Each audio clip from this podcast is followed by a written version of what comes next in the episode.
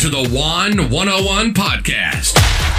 On this show, we break down high performing strategies, influential interviews, and try to develop discipline, mindset, and character traits. Please welcome your mostly Latino, somewhat literate host, Juan Guadarrama.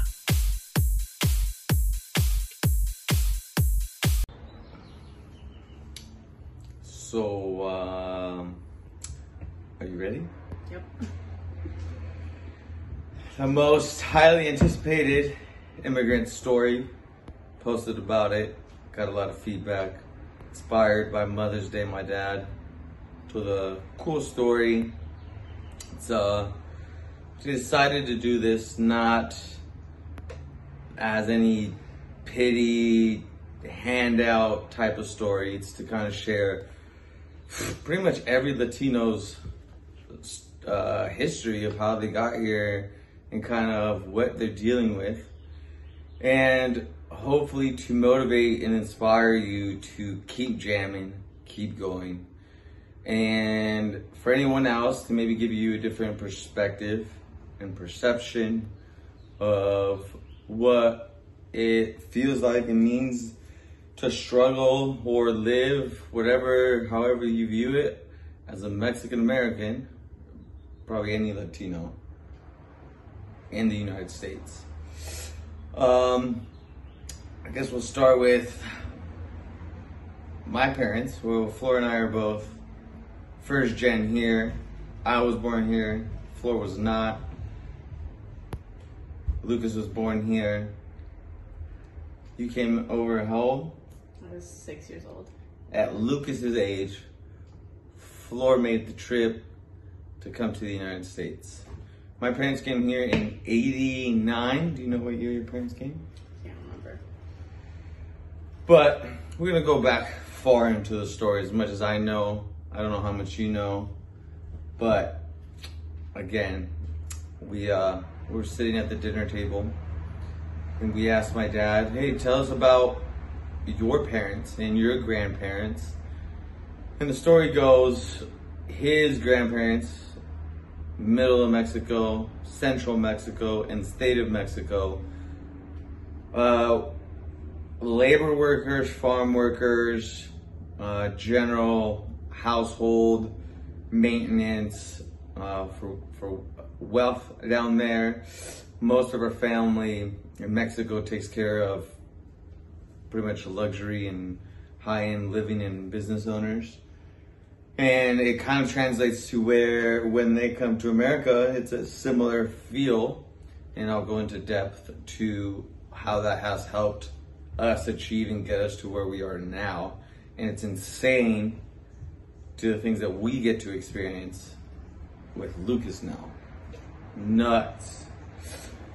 Um, my grandpa and my grandma on my dad's side didn't know how to read. My grandma went to school for two years and learned some math. So then she became like the management of the household. My dad's side is five siblings. My mom's side is seven, seven sisters.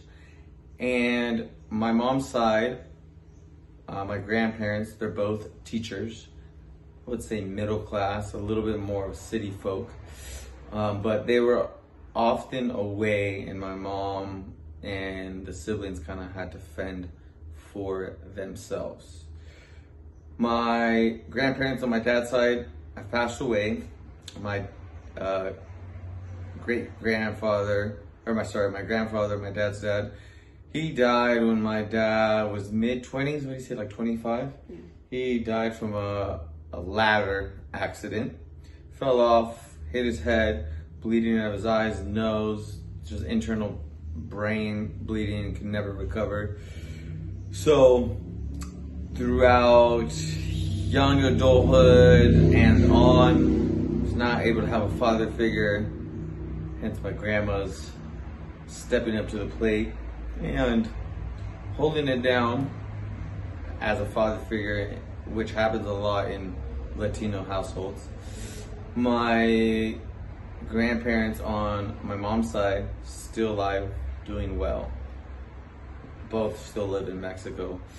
We are from both sides of the family pretty much the only ones living in America with like second degree cousins.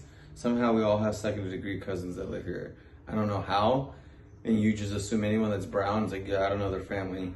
You don't really ask questions. What about your grandparents?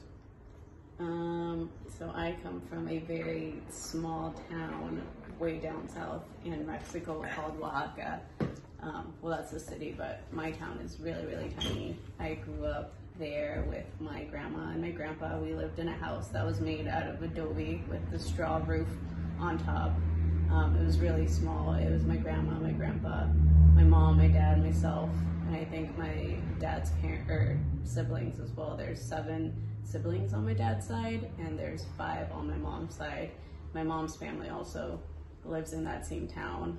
Um, on my dad's side, two of my uncles have passed away, so now they're just five siblings. My dad and my uncle, his closest brother, they're the ones that live here, and the rest of them are still living in Mexico with a lot of cousins. Um, let's see, my grandma and my grandpa, they didn't go to school either, so I don't know, they kind of just figured life out together. They didn't know how to read. They didn't know how to read or write any of that. So that was um, insane to me. I don't know if that was insane to you. I mean, that's that's the life. two generations ago, no one in the family knew how to read and write. It's true.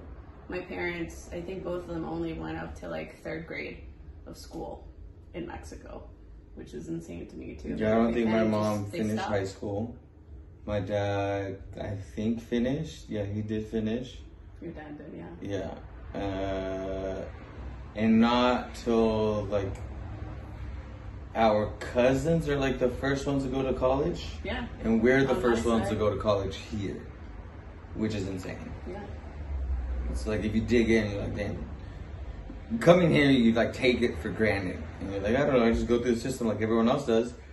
But realizing how far back that goes, two generations ago, we didn't know how to read and write, is nuts. Um, you did what? Both sets of your parents? Yeah. My I don't think my grandma and grandpa on my mom's side knew how to read and write either. I doubt that they went to very far in school. How far did your parents get? Third grade. Like what what do you learn in third grade? Nothing. Basically nothing. And- Just barely enough. And you start labor work. yeah. Um, my mom, so my parents in Mexico, my dad started, uh, he's a mechanic, still a mechanic, industrial mechanic. He, he started like a handyman, general f- fixing fridges, um, f- household items, being able to do handyman work. My mom helped him with that. So she really has no technical skill ability. The, the only thing, and this, this is what I attribute any of our success to is the only thing that you know how to do is work hard. You don't know how to manage your money. You don't know how to really plan for the future. The only thing you do is you put your head down and you work with whatever constraints you got. It doesn't matter. You get up, you have to go do something. That's kind of like the only rule. And the way it works is all your money just goes back to the head of the household. You give your money to the head of the household and you go, all right, I don't know what's going on, but here's all my money. Take care of us. Here's one roof for 10 of us. Whatever, or whatever the thing is. Um, my dad got lucky and was a little bit smarter. He knew how to read, so he taught himself all these uh, things to do with his hands, um, which allowed him to create opportunities for him once he got here. Did your parents do any sort of self studying? Not really. I mean, my dad would have to go into like the, the bigger part of town, and he worked at a something like a liquor store. It would be like he would run that.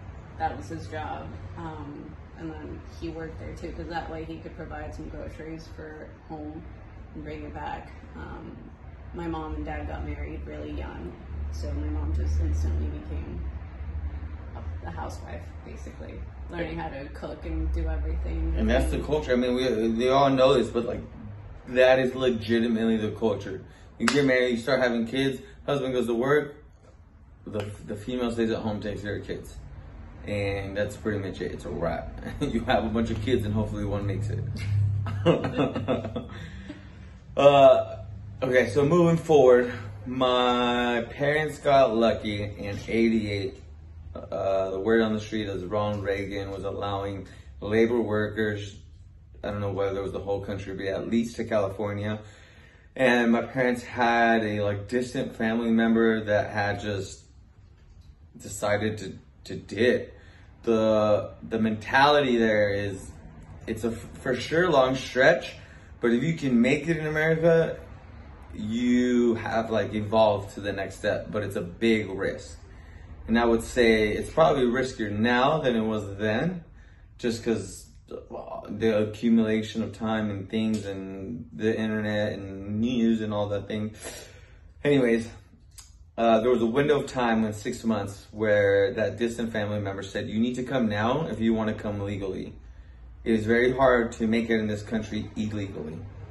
So they were able to make it there. The person running the farm, uh, they ended up working picking grapes and just general agriculture, was able to give them papers. So in in in our world, that is huge. If you have that piece of paper, that means everything. Flor story is different. Yeah. well, your parents were pretty fortunate with that. My parents um, had no help in that. They, I mean, my dad had really no education, so the only thought for him and advancing his family was moving to America and trying to make it. Um, so he came over when I was three years old, so that was what I was born in 91, so 1994. He moved to the US. Um, I think he had a couple friends that were already here, so he found a way to like network and find a place to stay here and found work. Again, doing manual labor. I don't know if you know, babe, but there used to be like street corners where Mexicans would go and just stand and wait for people Yeah, to like come Home Depot now. Yeah, I mean, it's still I still see it on the way to work when I drive. Um, so he would do that for a while before he found his actual boss, where he like now manages their property basically. Um, so he came here alone at first. So I was three years old when he left. I didn't see my dad for three years, and my mom was kind of just at home taking care of me and my grandparents because we were all living together still. And he would How many send- people in the house? um, it was just the three of us at that point because I think my other uncles had like different houses around. Um, it was just the three of us. Yeah, my grandma, my grandpa, myself, and my mom. Oh, so the four of us. Um, so my dad would send money back whenever he could to Mexico, and this was before we had like cell phones or anything too. So there was really no form of communication. So honestly, for like three years, I didn't really know what was going on with my dad. Um, he had this really huge tower at home for a CB radio. He had one here, and we had one in Mexico. So that's the way that we would communicate, literally, like tuning the radio. And he still does that. He has that in his truck and he walkie talkies to Mexico. On some Mexican ass shit. That's It's some part of his Mexican shit. People still is do part that. of That's how they life. communicate. But like that that type of job and that type of lifestyle still happens. So when you see a bunch of Mexicans, they the cool thing is that like once you come over and you know someone, everyone kind of takes you in because they, they know the similar story. Like, yo, I don't know no one. I'm trying to make it. I will sleep on your floor. And this is where you see like way too many people living in a two bedroom apartment, and everyone's just trying to make it. And because they're sharing rent, they can kind of survive. And everyone's just looking for work. And someone's got a job there. Hey, you can come clean the house over here. So the women's side is cleaning houses and taking care of kids, and the man the men's side is heavier labor work. The I would say the I don't know if you want to say luckier or smarter ones. You see them try to start their own business. So you see like landscape guys, right? You buy one machine and then you buy another piece of equipment. And then that family that hooks you up gets you another house that you can go do landscape and you kind of just start building up and building up. The only thing that you know and you go off of is I need to keep working and I need to work hard and this is this is all I got. And this is it. And it's not really like you're just in survival mode. And this is not knock on any of our parents, but then you start seeing like they're so worried about surviving that it kind of affects the development of the kids in the system as well. And it's just like this weird juggle how are you how are you making it and to get to where we're at. I'm, I'm now that I'm a dad and old and I'm like I look back and I'm like this is insane. How are we at wherever we're at with the help that we got? You know. Now, I was thinking about like giving insight on how we've gotten help to get to sports teams, get to the schools, and I've always had this conversation with my mom to where, and I don't know if it's similar with your dad, where dad goes to work, he doesn't really interact with too many people because he's just working and you're out by yourself Literally lives at work. you live at work. What happens with the women, or at least my mom and my aunts, is that pretty sh- straightforward. You're working for an American family, a white family, and they see your work ethic and they understand that you have kids. And it's really beautiful to see them reach out and kind of explain, hey, here's the culture, here's what you should do with your kid. My mom was working for this one family that um, they, they were pretty well off, and I happened to play soccer just like her kids. And I don't know she either saw me play one time or my mom was telling her, and I was low key pretty balling, and she's like, "You need to put your kid over here." I, I wasn't playing club soccer. Club soccer is like everything. Like, club soccer costs money. Anything that costs money, by the way, you're not allowed to do. Shoes, you have one pair of shoes growing up. You don't have like cable TV. You don't have. You don't get to go out. You like the weekends or stay at home and clean the house and mow the lawn. Like that's what you get to look forward to. So any freedom that you got as you go up, like you went ham. So you don't have a lot of those things. A lot, a lot of like what Lucas gets to. You don't have your own room. Are you insane? There's no way your own room. Get the fuck out of here. Um, but because my mom was exposed to American culture and constantly being in their household, and I got lucky enough to work hard and be blessed with some sort of g- genetic ability to play sports, I got to play for free for club, which then opened up the doors for me to be like, well, maybe you should go to this school because uh, my first two schools are public schools. My first, my elementary school, you can't really get into trouble.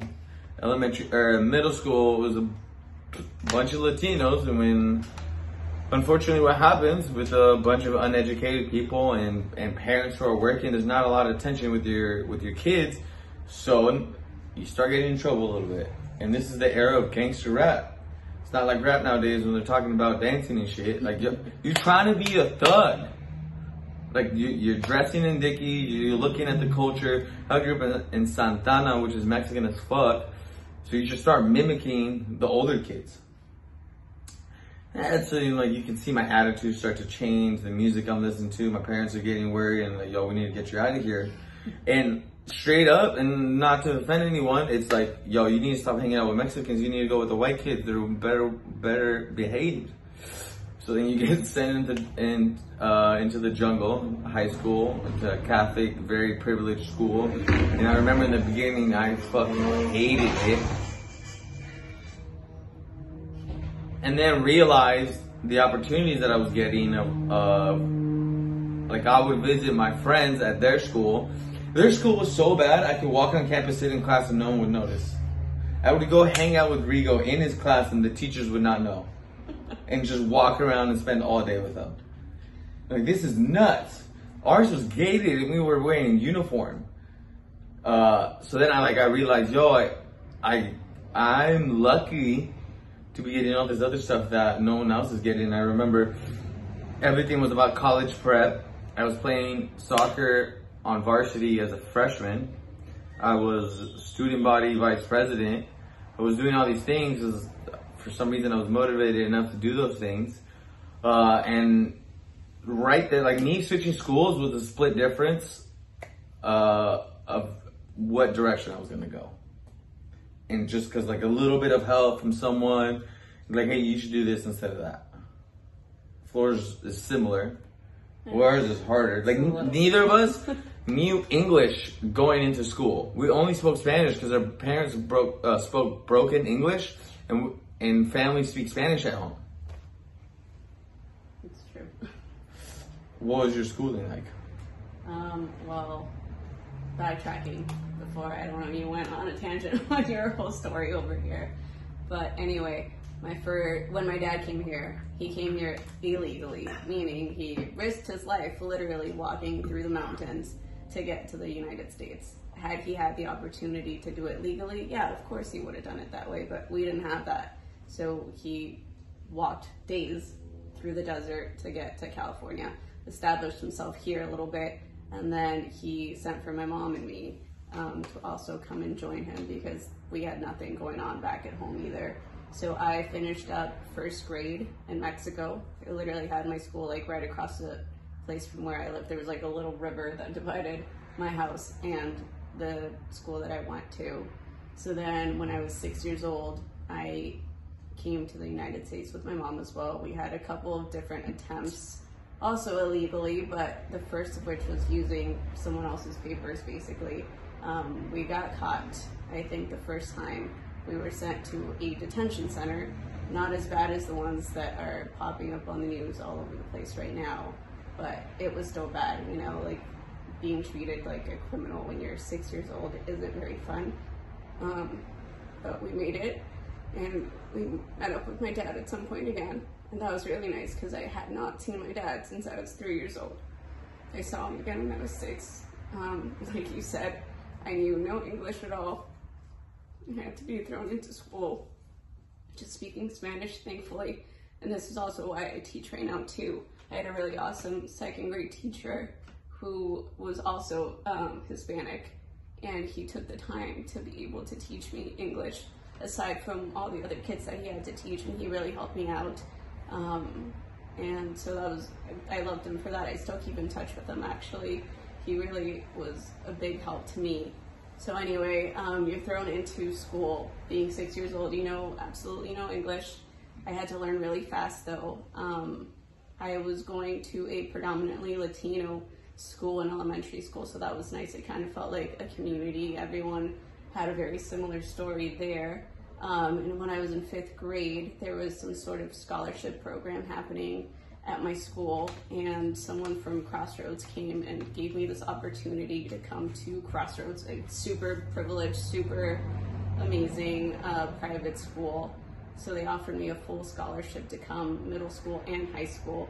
I don't think my parents really understood how much that meant back when that opportunity was presented. But at the time, my dad had started working for this boss. Um, they were a married couple that have a very big estate in Malibu, I guess, that he runs. And they told him like, you need to take this. You need to send her there because it's going to be a very a better opportunity for her. Life changing opportunity. Huge, huge life changing opportunity. So my parents filled out all the paperwork and everything, and I got sent to Crossroads, and that was a complete shift for me too because I had gone from being amongst all these people that I felt very familiar with to going into a private school where I was the odd man out. Like absolutely, I was one of I think there was eight at the time, one of eight colored kids in the entire school. Um, so that was really different for me. But the education that I got there was really valuable. It helped me uh, in everything really. The way that I thought, the way that I saw life was a lot different simply from just switching schools. It's mind blowing. Because before, it's like you're in this small bubble. It's a small bubble, and everyone's closed off. And the, the way I view it now, it's just it's unfair because it's a limitation of education. If we look at like our grandparents and our parents, it's like they did the best what they, they could with the education that they had and like just trying. And a lot of the time what happens is just frustration for them. So they get angry. So you can't really, we can't really blame them. And it's just, so a lot of Latino households, the dad or like mom, one of them, at least one of them is like angry all the time. Uh, but because they get frustrated and they want you to be a certain way based on the culture that they came from because they know that's a, a method to make it through life. But once you finally are out of like scarcity with both of the high schools that we went to, it opens up like a whole new world. Like reading and writing and applying to colleges or stepping on college campuses was like insane. Uh, and I, I still see like, unfortunately, most of Latino campuses and schools don't get to experience that or don't know what that's about. Right. So we were both very fortunate to be able to go through that. and I don't know if you remember this or if you ever had to do this because your parents kind of knew some Spanish, but I was like eight years old translating fucking legal documents for my parents because my dad speaks very broken English, but my mom speaks zero zero English. But by the time I got into high school, my dad had been working enough, and he had to read and write, so he could manage on his own. yeah, see, I'm saying like my dad still couldn't do that. He can do that now. I mean, Or like the way that they do it is they just convert Spanish words into English words, and you're like, "What are you saying?"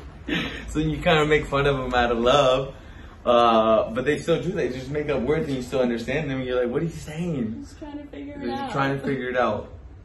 Um.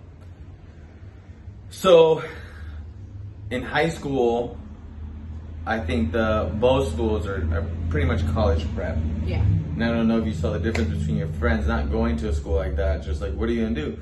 I don't know. Start working or go to community college.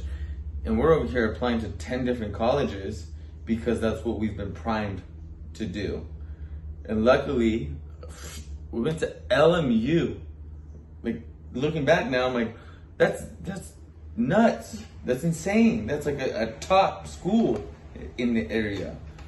Uh, I was lucky because I was playing soccer. I wouldn't say I was the best student. I was an okay student, but all my extracurricular activities got me got me in the in the door. Uh, but to step onto a, just, I would say even just step onto a college campus was is a huge achievement. You're the first Latino there, yeah, and then you're like, you're still, you're still in this small demographic of people, and what happens is you all find each other all the time somehow. Brown people stick Brown together. people stick together because you know you know the struggle, um, and I think that there and then come a, a- as you get older, you start to teach your peers about kind of your culture and your community a little bit. Everyone gets a little bit more open to, to understanding, which is kind of cool. Um, but for sure, without the help of fucking people that cared, there's there's no way we would be at where we're at now. And we and we still get help being first generation parents with a, a child uh, here as well, which is cool. Um, all right, so we're at high school. Our parents are there. Would you, how, do you think your brother feels or has felt the same way, or do you think you going through the system first helped? definitely. I mean, he's experienced something completely different because he was born here. I had a brother. Struggle hasn't felt the same. Right, exactly. I mean, like we still have the same family and all, but he never had to struggle the same way that I had to struggle. And just, I don't know if it was the same for you, but like being the same, the first born in the family too, you're kind of like the guinea pig, and then your siblings kind of have it a little better because now your parents know how to go about raising kids a little better, and then you're also the older ones, so you have to take care of them, and you know better because you've already assimilated into the culture here. So it Yeah, there's a little it a little protection bit easier for your yeah for your siblings. siblings. So I think that my experience and his experience have been completely different. Um, and I mean, I was still illegal all the way up Well, until right. college. I it's still Florida's a dreamer kid, so that Dream Act is Florida. I mean, basically, I didn't go through the Dream Act to get my papers. But wasn't it like if you're born here as a child, but you had no choice? yeah, that's I think that's the premise of that. But for me, it was after what like 13 years, my dad's boss finally put in a request um, to be able to make him legal here, and so we went through that whole process, and it took literally like 15 years actually, because even after we applied, it took a while um, for us to even get our green cards, and it was just me and my dad. They tried for my mom too, but because we had gotten caught at the border, um, she wasn't able It's to. pretty much forever She's, illegal. she's still living in the shadows.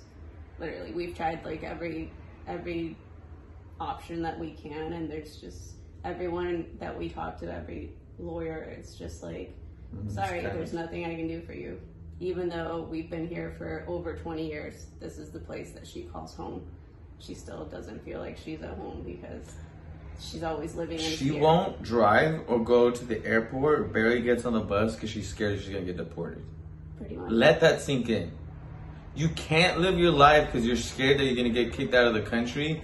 And at this point, if any of us go back to Mexico, you have nothing. You're starting from zero. Nothing. And what happens a lot of times, like my two aunts, they came over on a vacation visa and then they stay and they're they're illegal here forever. They can't leave. They uh m- like Flor's mom and, and a lot of us haven't seen family from Mexico for Years. years. I mean, we're talking about 20, 30 years because they won't be able to get back. And at this point, this is the job that they have. This is where they had life. This is where they built their life.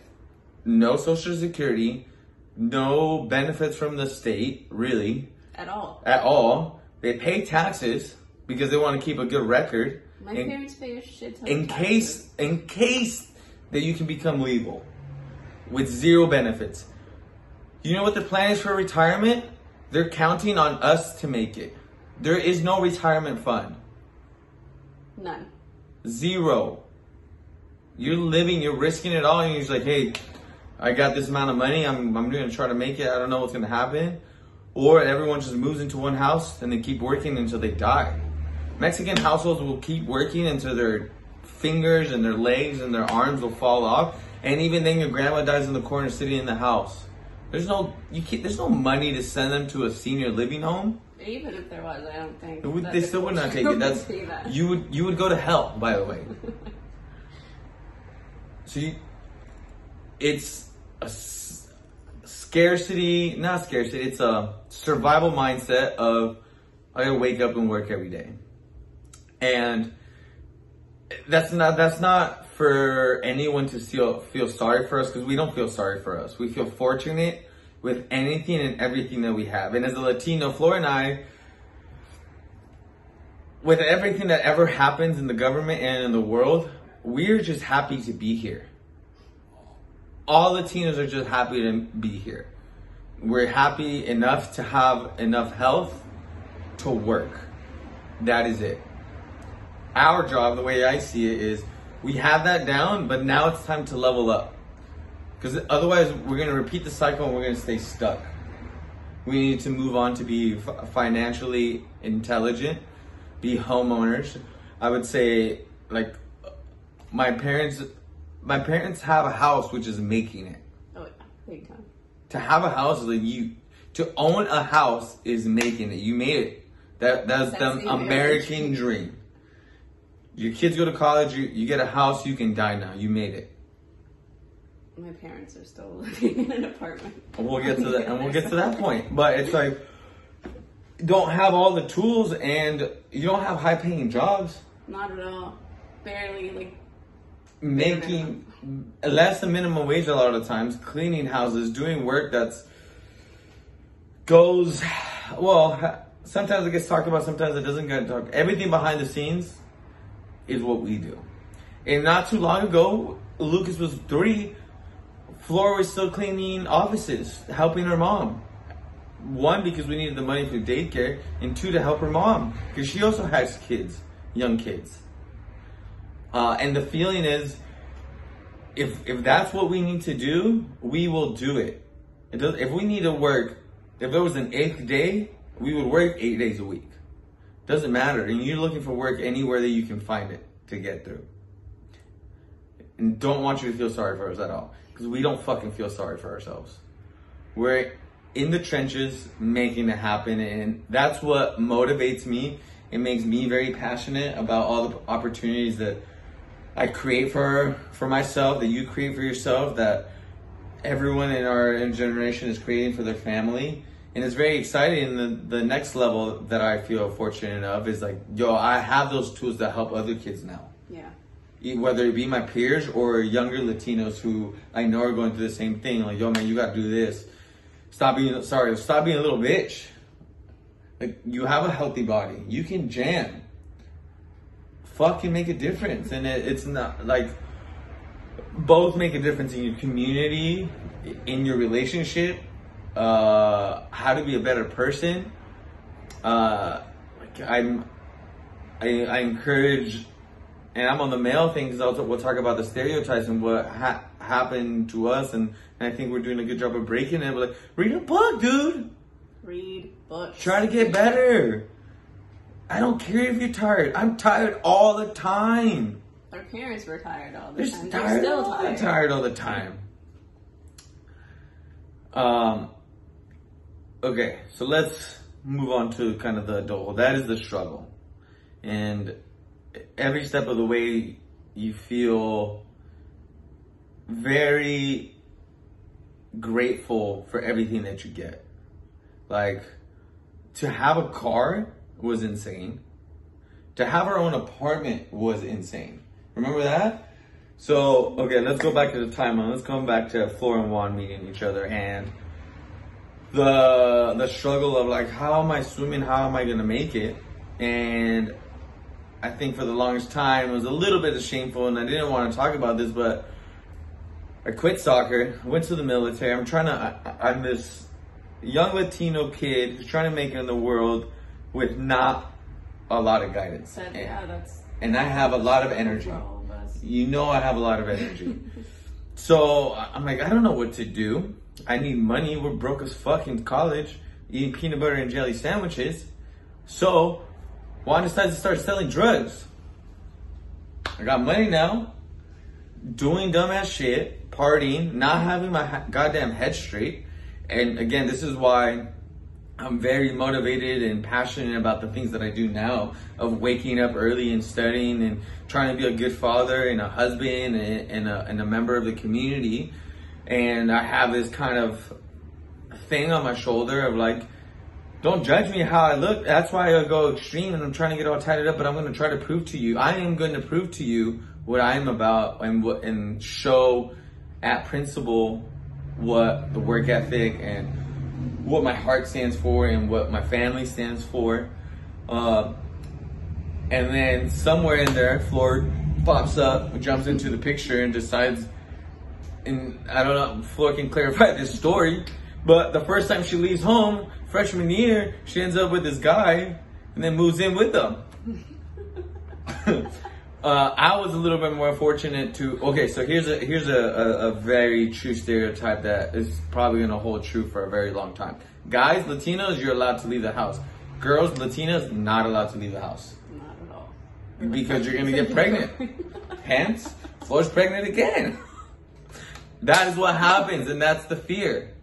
So, you want to tell this part of the story and how you ended up here? You pretty much said it. We met. Um, my sophomore year, Flora's freshman year, start dating, she moves in, uh, and then the year I graduated, right? mhm. By that time, I have done the Marines already. So I- I'm also very proud of myself. By that time, I've already broken a lot of barriers. I played D1 soccer. Uh, I went to the Marine Corps as an officer. You got to go to college for that. And there, you're solo, dude. There's not. Think about how many Latinos go to school and then decide to go to the military as well. Very few. I crushed that. I'm still too immature, wanting to party and do all this dumb shit. So I'm like, yo, I'm not trying to do that right now.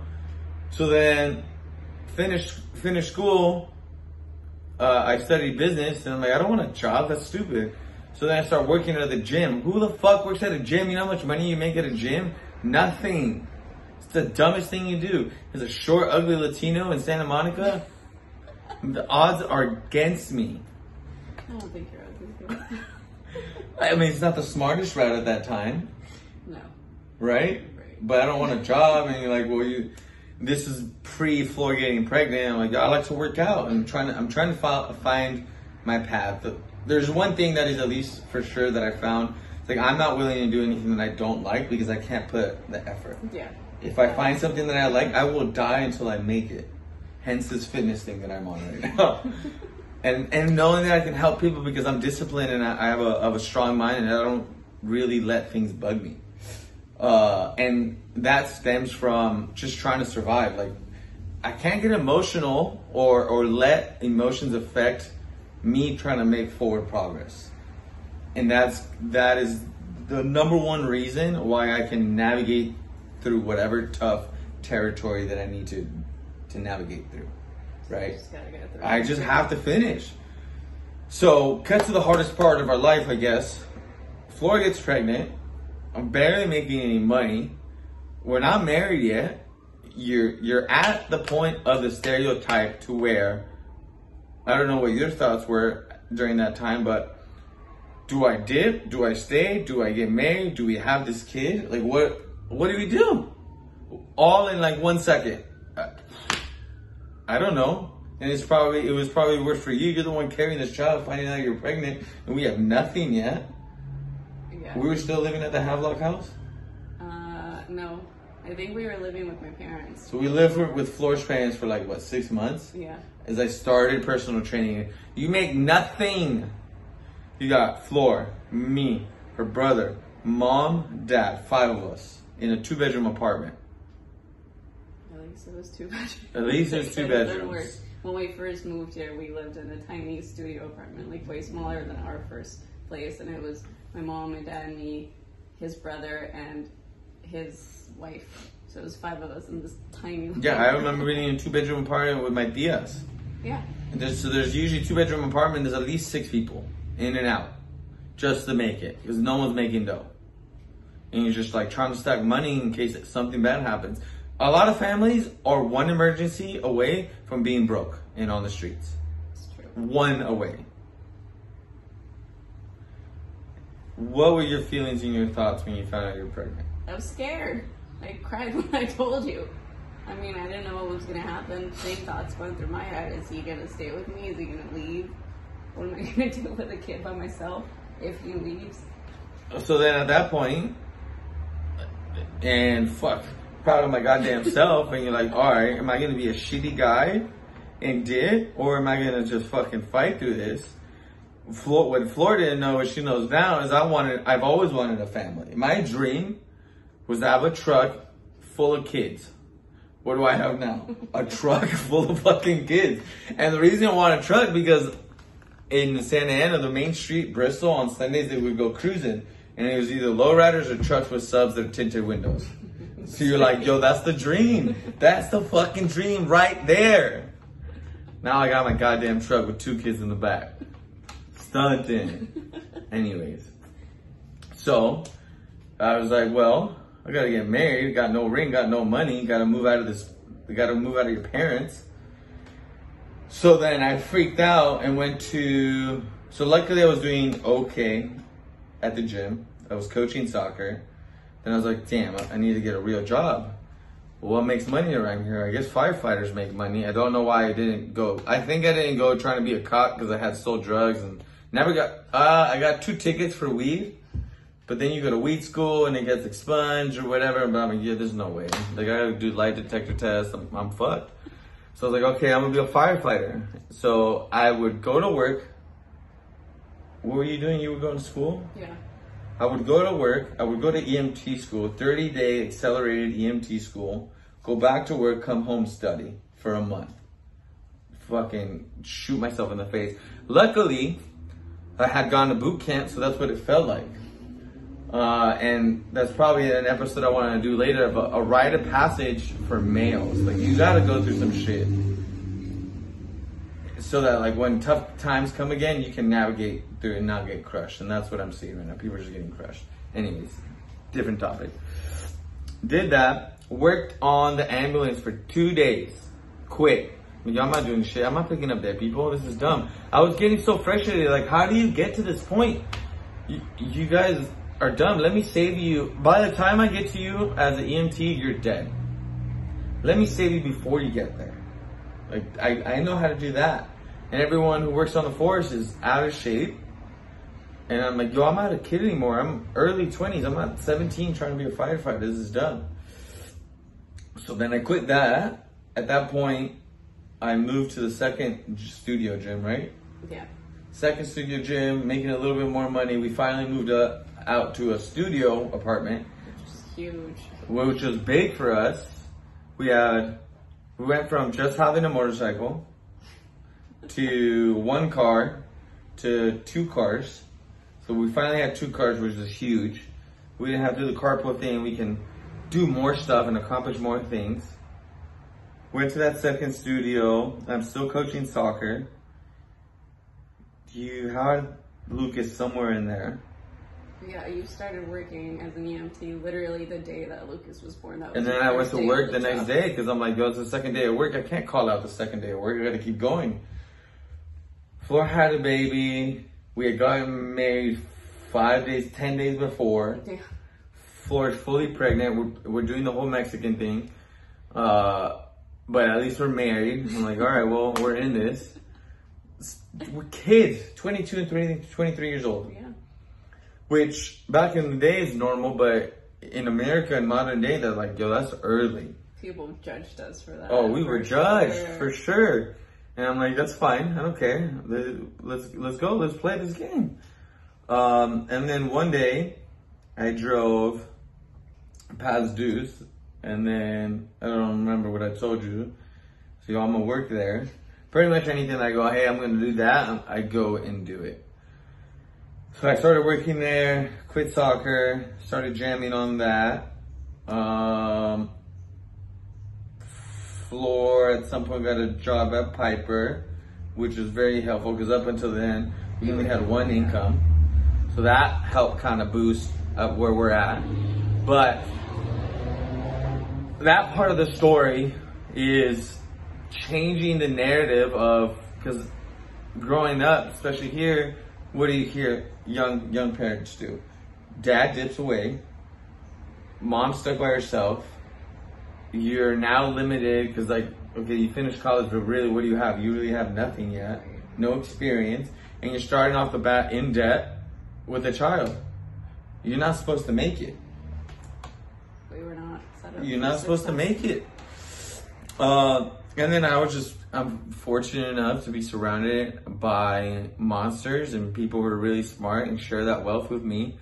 And i know i'm not i don't have a high iq but because i'm dumb i can outwork anyone else and i'm to learn what i need to in order to survive and perform and, and be the best one i can be Lucas. Okay, so what we got? We get living at the other apartment at this time. studio apartment, yeah. Studio apartment. Lucas lives there from one to three, four, Four. four, four years there. Yeah, we were there for four years. No room. The the only other door was the bathroom door. And the kitchen door. The kitchen door The kitchen had a door. Yeah. Two doors. No bedroom. And at some point, I just got like, yo, this, this is this is too small. When we moved into this two bedroom, it was like, Jesus Christ, we have a house. Basically, we can each go to our own room. in the own corner, even though everyone follows me into the kitchen. Jesus Christ. That's a different story, okay?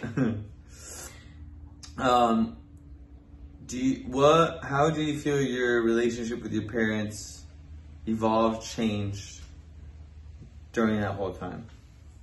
Well, I mean, when I was little, I was brought here. I, I didn't know what we were getting ourselves into. Um, but I'm forever grateful that they took the journey that they did because otherwise I wouldn't have been presented with the opportunities that I have been now. I, looking back, um, I mean, now my cousins are graduating and going to college in Mexico, but I don't know if that would have been the same story for me. I could have easily fallen into the same story that my mom because it's different time era. Yeah, exactly. So, I mean, thank you, mom and dad, for bringing me here, for giving me the opportunities that you did. I remember when we were living in that studio apartment too. Like we were still not making a lot of money. My dad was the only one working because my mom was still a stay-at-home mom with me. So he was barely making any money, you know, just enough for rent, just enough to get a little bit of food on the table. And I will forever remember that I would complain like a little fucking shit about the food that we ate because it was always like cup of noodle soups and eggs, and that's And all that we had to and eat. you all you buy cup of noodle soups now. yeah, like that was literally all that we were eating, and I remember complaining to my mom about that. I'm sorry, mom. I know that. Well, it's funny because that's the shit like that you want now. It's like, true. hey, can you make me the fucking thing? All I want now is my mom's cooking, but um, I know that they always provided the best that they could, even though it wasn't much. It was what they could give me So thank you for all of that. And now growing up and becoming a parent too, I understand the Changes struggles, everything. everything. The perspective just switches. I, I realize that they did what they did for me, for our family, and you know, I will forever be grateful for all of that, even if our relationship wasn't the best growing up, because you know they weren't necessarily happy when I left home, and I don't think they really. Uh, well, hold on. You need to go back to that. Flo gets into LMU, meets this boy, and leaves home and disappears. Hold on, she forgets this part of the story. No, she I like disappears. the what? story. A year? Six months? A year? She No, disappears from her parents year. It was less than for a long period of time. And who's to blame? This guy over here. She comes home and now she's pregnant. It was, no, it was not like that. It wasn't clear. What's that? Okay. There's just the same thing with this whole like immigration story though. We came here, your family assimilated a lot better into American culture than my parents did. My Well, parents, yeah, because the biggest difference is we have papers. Like, Yeah. you, need to understand that that is a huge difference.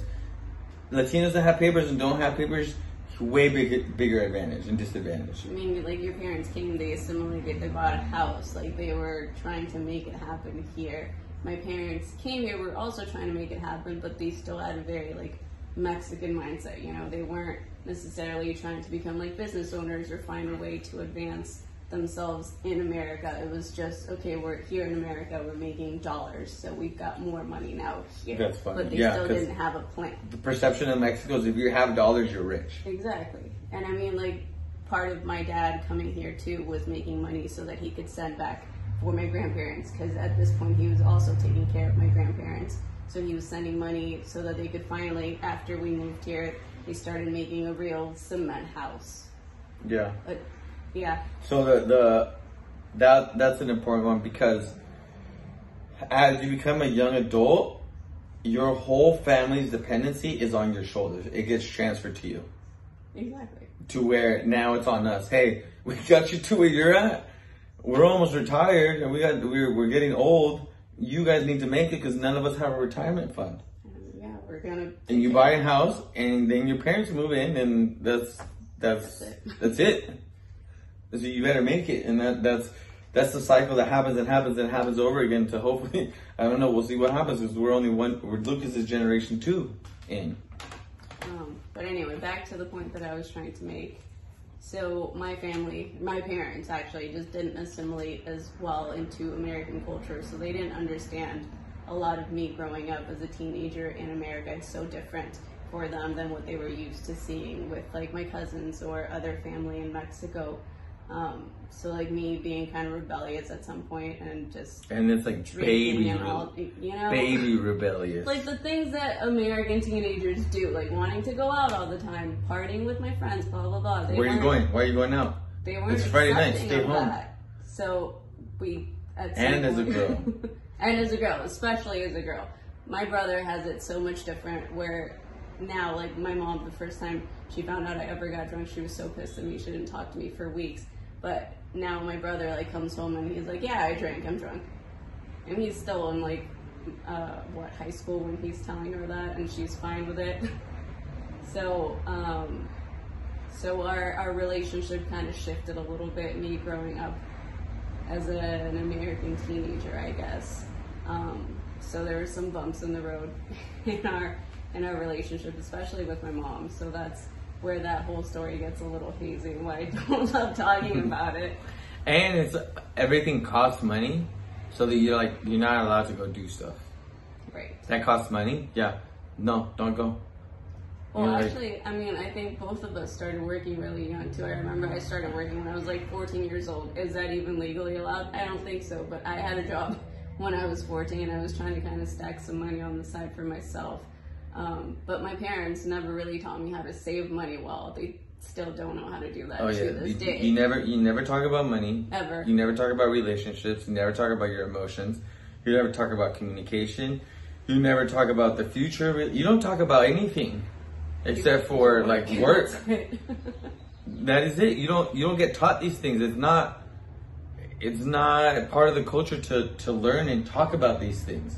And this is again a motivator for this video and in the future like I'm now trying to reach out and mentor people, and, and even now, like our parents' generation, of like, hey, you guys should be talking about this stuff. You know why you're unhappy? Because of this, this, and this, and you're trying to run away from it. No, that's dumb. Well, you still mad, aren't you? And but again, it's not it's not fair to them. That's not how they grew up, and they're so Right. It's a different mindset. It's a complete Okay, the feeling is very stubborn, and but as we all know, like as we get older, we get stuck in our ways. Uh, so it's a lot more difficult to to get out of that mindset and mentality. Um, another thing that happens is they want because they work so hard to get here, they want you to get a real job. So everything that I was doing was again my my parents were pissed at me. My mom was a little bit more understanding because she's she saw the doors that I would open up, but my dad's like, no, you need to go get a job. So for the longest time, probably up until maybe the last two years, he's like, what are you doing? Until now, like he sees the fruits of my labor and, and being able to provide for a family and like You bought yourself a truck. buying myself a truck was huge. Why are you buying that? That's expensive. I'm like, yes, but I have money. Let me do that. Let me have this. I haven't had anything. the little thing. Um, so it, it's it's mentally harsh because you don't have the support and you don't have the tools to to go forward with it. There's no following your passion. It's you better be a, the best street sweeper ever. That's that's the conversation and that's it. And you gotta wake up tomorrow. I don't care how tall you are. Wake up tomorrow and street the, sweep the street again. And that's kind of like the only advice that that you get. Work hard. Keep-. Keep working. keep working. Um, I don't think I don't think either of us did uh, got taught or understood how to raise a child. No. We just winged it, and I remember we got in the car. Both parents left, and you're like, "So we, we go home now? You guys are not coming with us? You didn't you didn't have that thought? Like, I mean, my mom helped us out for a little bit. you beginning, not gonna come over, or like, well, how does this happen? Oh, good luck. You have a kid. You're on your own. Um, Um, okay.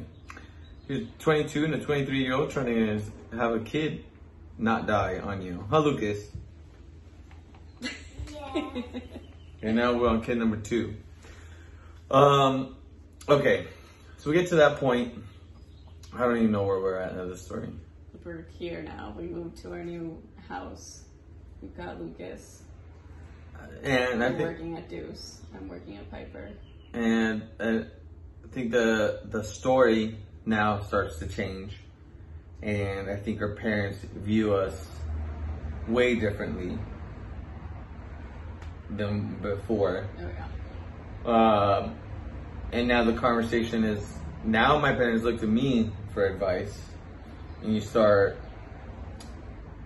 I don't think it's fair, but as a male, you start to become more of a center, uh, even throughout the whole male community, even with like extended family. And there's this weird shit that happens. You go to family, family dinners or whatever, or holidays, and Flor makes fun of me because they, they make special food for me. you like, you can't serve yourself. They clean up your plate.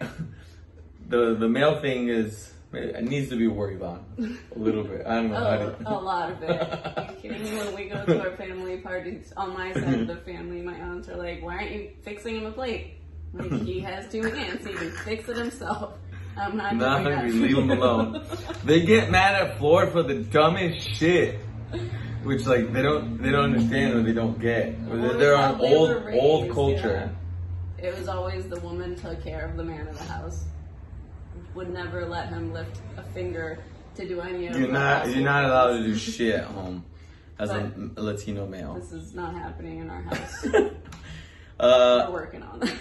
okay, so now towards the end of it, of like, you need to understand that, and I think I maybe missed a couple spots of like, what year was this? My mom had a stroke, like three, four years ago, maybe four years ago. I think, almost four years ago. So we are all one emergency away from financially collapsing. And four years ago, my mom had a stroke. And this was out of the blue, out of nowhere. She chronically suffers from migraines.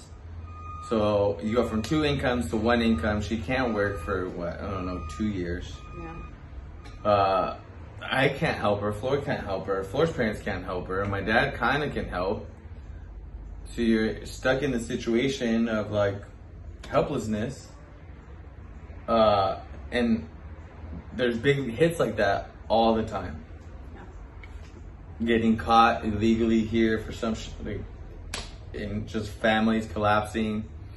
Um, and I'm where I wanted to kind of start ending this story is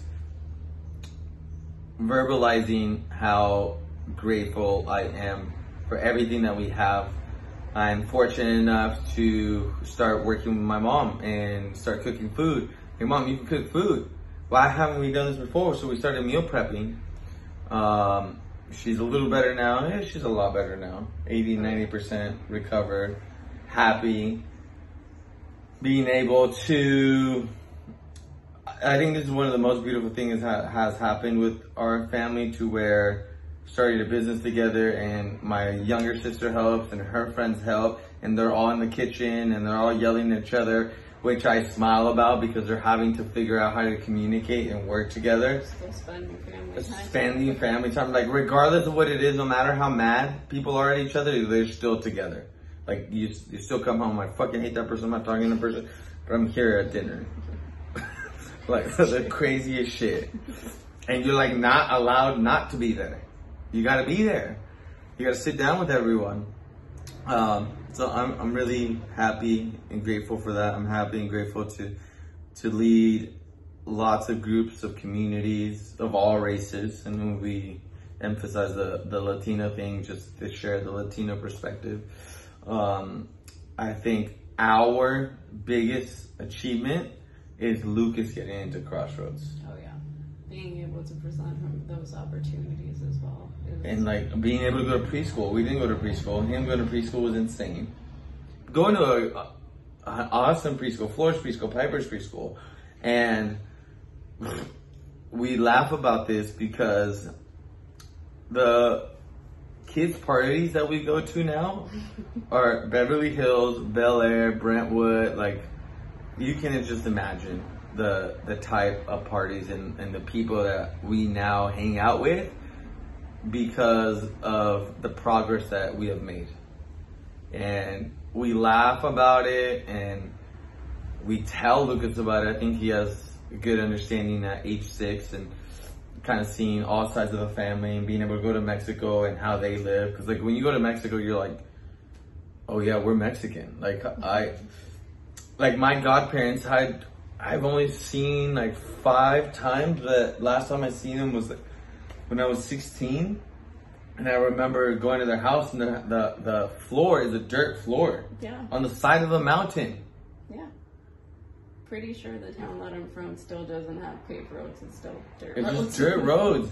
And when we go there, they think we're like celebrities because of the clothes that we wear. Right? like Hollywood is is is media across the world. Yeah. So we know all these things. We interact all these things. So like they think we're superstars. Oh, yo, we're yo, we're, We're just nobody. it We're just trying to make it too. Um, so I think that was one of our greatest moments of having the capacity and the know-how, right? Because now we know how to navigate through all these systems. Right. Because in the beginning, you're like, I don't know how to fill out these financial aid papers. Uh, I don't know. I got to go to Wells Fargo and get a private loan, and now I'm in this deep hole. But now knowing what we know and that, that we can even read and articulate and are literate enough to fill out the papers is a huge step. It's like an insane step. And to get into school, a private school is a lot of steps. I don't think you guys know that. Like it's a full-time job during those six months. It's like college applications. It's college applications, but it makes a huge difference. Uh, so it's really cool to get Lucas into the school that Flor went to. Uh, they do a, a, a freaking great job, and being able to have baby number two come in as Latino Americans in LA Who've been married for almost who've been yeah, and being seven married for years. Almost seven years. almost seven years, together for almost 10 years, and very proud and on the forefront of you guys can do it. And all the fucking excuses and all the external factors are bullshit stories that you're telling yourself. You're getting in the way of your fucking self. And our story is not even that sad. Like, uh-huh. we know way more Latinos who have a way worse story. I'm not trying to tell the story to, to, to feel sorry for us. Telling it to either motivate you and keep going in your journey or give perspective uh, on others and kind of see what the mindset and their struggles and the suffering that they have to go through. Like, I know kids that are the sole provider for the whole family.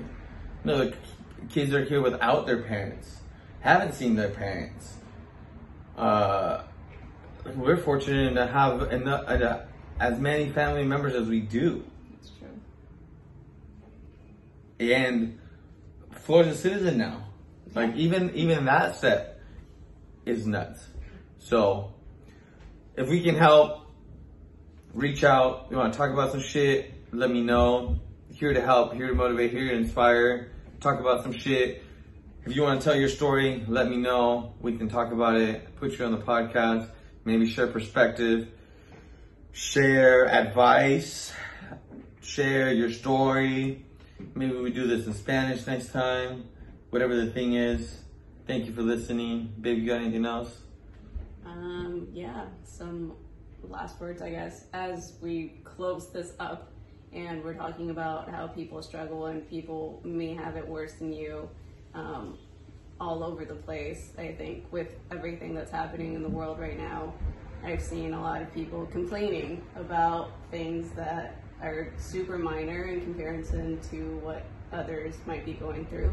So next time you pick up your phone and want to complain or post that thing about complaining and how this shitty situation is affecting you personally, think about what you are contributing to society at this point. Are you also doing your part so that we can be done with this and move on and get back to our regularly programmed lives? That is all.